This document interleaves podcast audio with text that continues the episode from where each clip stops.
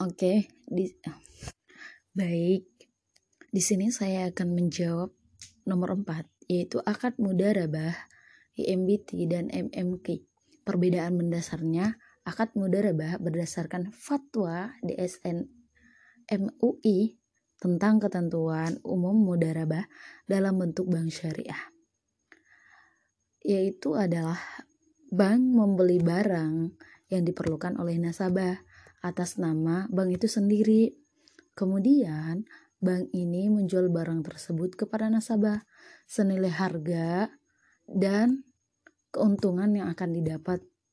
Nah, dalam kaitan ini, bank harus memberitahu secara jujur harga pokok barang kepada nasabah.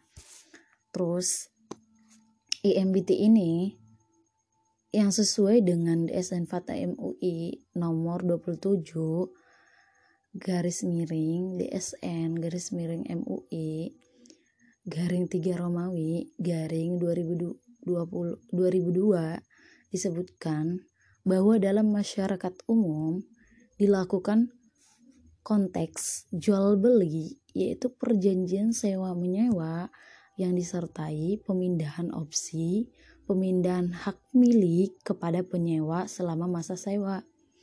Terus, maka de, maka dari itu DSN MUI dalam fatwa ini menetapkan fatwa tentang sewa beli yang sesuai syariah yaitu akad IMBT.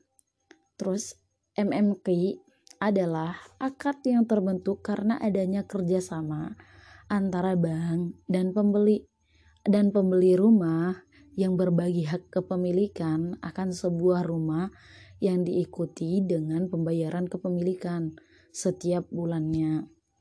Dan pemindahan kepemilikannya ini sesuai dengan porsi yang sudah dibayarkan.